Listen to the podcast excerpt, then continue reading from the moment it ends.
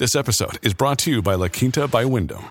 Your work can take you all over the place, like Texas. You've never been, but it's going to be great because you're staying at La Quinta by Wyndham. Their free bright side breakfast will give you energy for the day ahead. And after, you can unwind using their free high speed Wi Fi. Tonight, La Quinta. Tomorrow, you shine. Book your stay today at lq.com.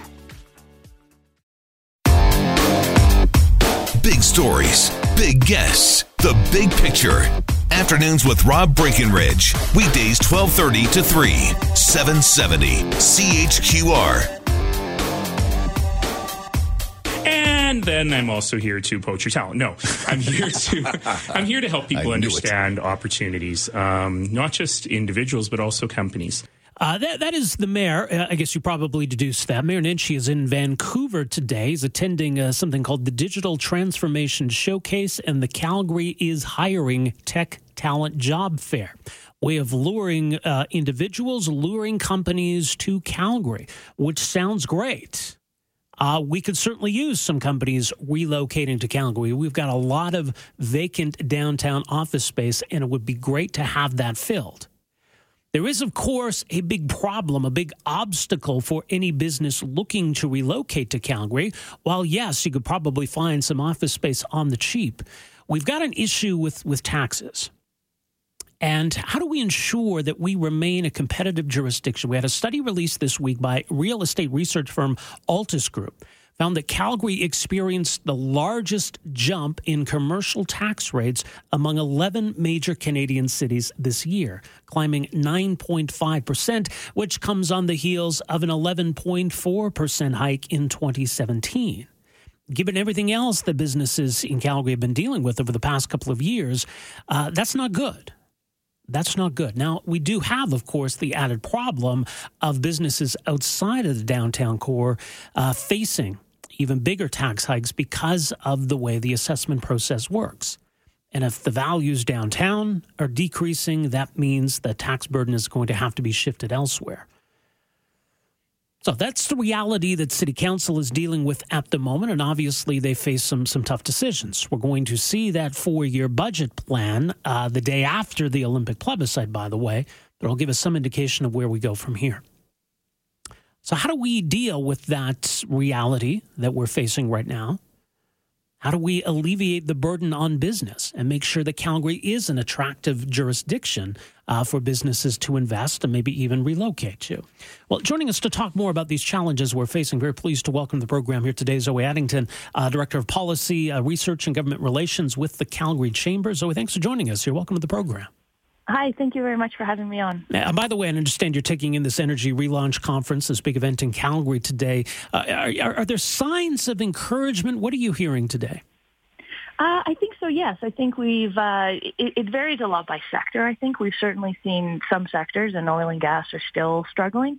But I think there is optimism from a lot of other sectors in the city that um, do are doing well, and I think are looking for opportunities uh, to be a bit more positive about about how well they're doing. I think they've uh, recently feel reluctant to uh, be too positive when they know how many people in the city are struggling and and how many people are laid off. But uh, I, I think are looking for opportunities to uh, speak about how well they're doing and, and identify some of those areas that are, are a bit more positive. Yeah, yeah, there are success stories out there, absolutely. Mm-hmm. Um, how do we understand where the successes are and, and how to duplicate uh, those those successes elsewhere? Um, I think it's, uh, I mean, uh, like I mentioned, it really does depend on the sector. So, I mean, I think we are still seeing a lot of struggles when it comes to, uh, when it comes to oil and gas and, and those, and those companies. And I think that's, you know, we kind of still see that reflected in this, uh, as you mentioned at the beginning, this property tax issue that, that we're challenge, that, that's challenging the rest of the business community. And I think, as you mentioned, the, uh, the property, we've got a lot of empty office space in the city, largely due to layoffs and, and largely from the oil and gas sector. And, and what that's done is it's impacting the city's budget. So if, I can take just a quick minute and, and uh, uh, talk about that, I think it makes me understand how the city um, kind of sets their budget and, and, where they bring in their revenue. So I think the, the city uh, their their biggest revenue tool is property tax. That's that's really how they bring in most of the money. And so the way the kind of formula works for that is is the city starts kind of at the end of the formula. They they decide how much money they need, and then they set a rate to bring in that amount of money. And so the kind of first part of that formula is the property uh, assessed value in the city. The kind of multiplier is the tax rate, and then they get their revenue. And uh, the city, uh, oddly enough, calls this a revenue neutral uh, tax system. When I think. Um, really only revenue neutral for them. They they get the money they need. Um, uh, it's it's just uh, what's what's non neutral is where it comes from. So what we've seen is with that those empty offices uh, as a uh, as a result of of these layoffs, that property is worth a lot less. And so what the city has done is with the existing property value everywhere else, they're setting a rate to bring in the same amount of money they need. And so what we've seen is as the value drops, the rate is getting higher and higher to bring in the money they need. So I think where we've uh, made some recommendations to the city is to look at what are those options, uh, how do they do it. We understand they need to bring in, in money, but we think we've got some options that kind of look at the different pieces pieces of that of that formula. Has there been too much of a burden put on on businesses then? Think so. So I think where what we've seen is, and, and, the report you referenced at the beginning, it looks at how much property taxes increases on the commercial sector, and it looks at a ratio, and, and it does a ratio of how does that compare to what residential property owners are paying. And, and what we see in Calgary is that that res, that ratio of, of what a business property owner pays compared to a residential property owner is one of it's the highest in the province, and, and we see it, it's one of the highest in the country. And that report identifies how it's gone up. And so one of our suggestions has, has been to the city that we need to look at that ratio and is it fair? And, and I think, you know, again, as you uh, alluded to at the beginning, this is a tough time for a lot of businesses. People are struggling, struggling. Yes, there's some that are, that are doing well and, and things are improving, but we still see a lot of, of a really challenging environment for our businesses. We see increased costs coming from all levels of government, uh, minimum wage, changes in labor code legislation, carbon levies, increasing corporate taxes. And so we're still seeing a really challenging environment. And so what we think is that there's opportunities, two kind of main recommendations, that there, there's more than that, but I think the two primary ones are to look at that ratio. Is it fair? Should that burden be spread more uh, broadly across the tax base and not just on business. And the other one is is that the city does control the budget. So as I kind of explained at the beginning, you've got that that formula. The city is setting a rate to bring in the amount of money they need, but they can control how much money they need. If, if they reduce their budget, if they reduce their spending, they don't need to bring in that amount of money, and we don't need to see tax rates on, on anybody, business or resident. Yeah. Now, the city points out that um, I think the past two years they've dipped into reserves to to limit some of those property tax increases on businesses, and they also point out that the business tax is going to be consolidated into the commercial property tax system. Uh, what about those two steps? Have, have those those steps helped? Absolutely. And, and the chamber was actually instrumental in making that recommendation for that rebate program. But I think one of the things that it highlights is that we made that recommendation almost three years ago now, and we've seen the city put that uh, it, it's close to a fifty million dollar a year kind of tax burden that's that's that we're talking about. So we've seen uh, we saw a forty five million dollar program two years ago, and last year forty four million dollar program. And each year they've identified it's it's intended to be a one year program. But what we've been saying since this came into effect almost three years ago is that this is a long term problem, and, and it's not going to go away. And so I don't believe the city is looking at another rebate program for a third year. Um, but really, all we've done is sort of hidden the problem for the last two years, and now you know, businesses are facing the full brunt of, of that buildup that's come year after year, um, and uh, uh, without a, a, solution yet. And you know, so we're looking. So absolutely, we, have been very grateful for the city for stepping up and, and identifying that money to rebate businesses, but this is a long-term program, and so council next week is, is talking about what do they do this year and what do we do do going forward. It, it's a it's a real challenge for businesses. Well, it is. And I mean, short of cutting spending, as you said, if we're going to reduce the burden on business, that, that falls onto residential ratepayers. So, I mean, as it is now with the current level of spending, the, the money's got to come from somewhere.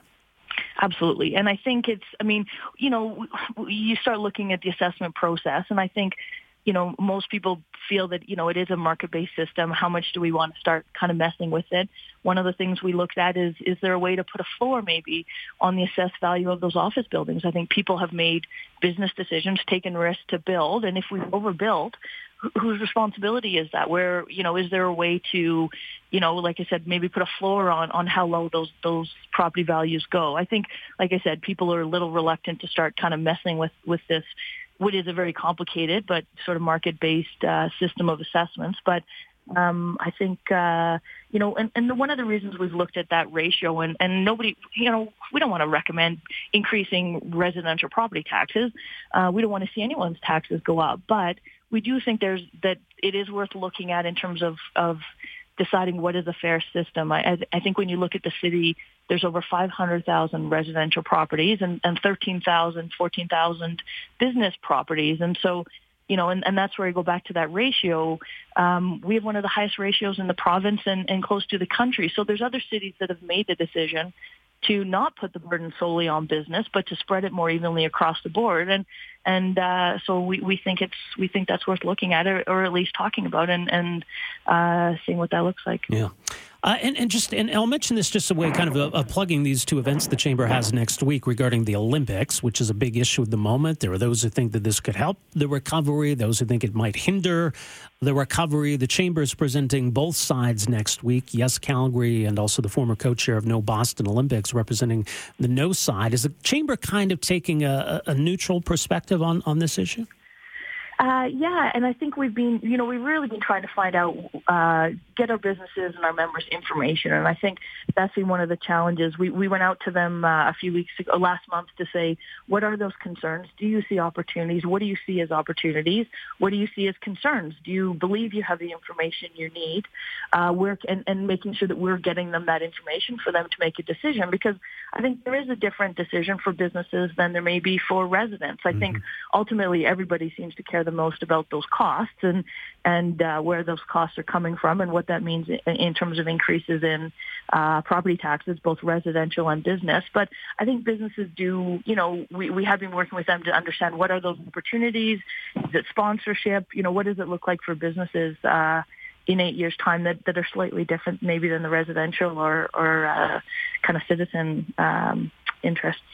Indeed. Well, much more at calgarychamber.com. Zoe, thanks so much for joining us here today. Really appreciate this. Thank you very much for your time. All right, take care. Zoe Addington, Director of Policy, Research and Government Relations at the Calgary Chamber, calgarychamber.com. Afternoons with Rob Breckenridge, starting at 1230 on News Talk 770 Calgary.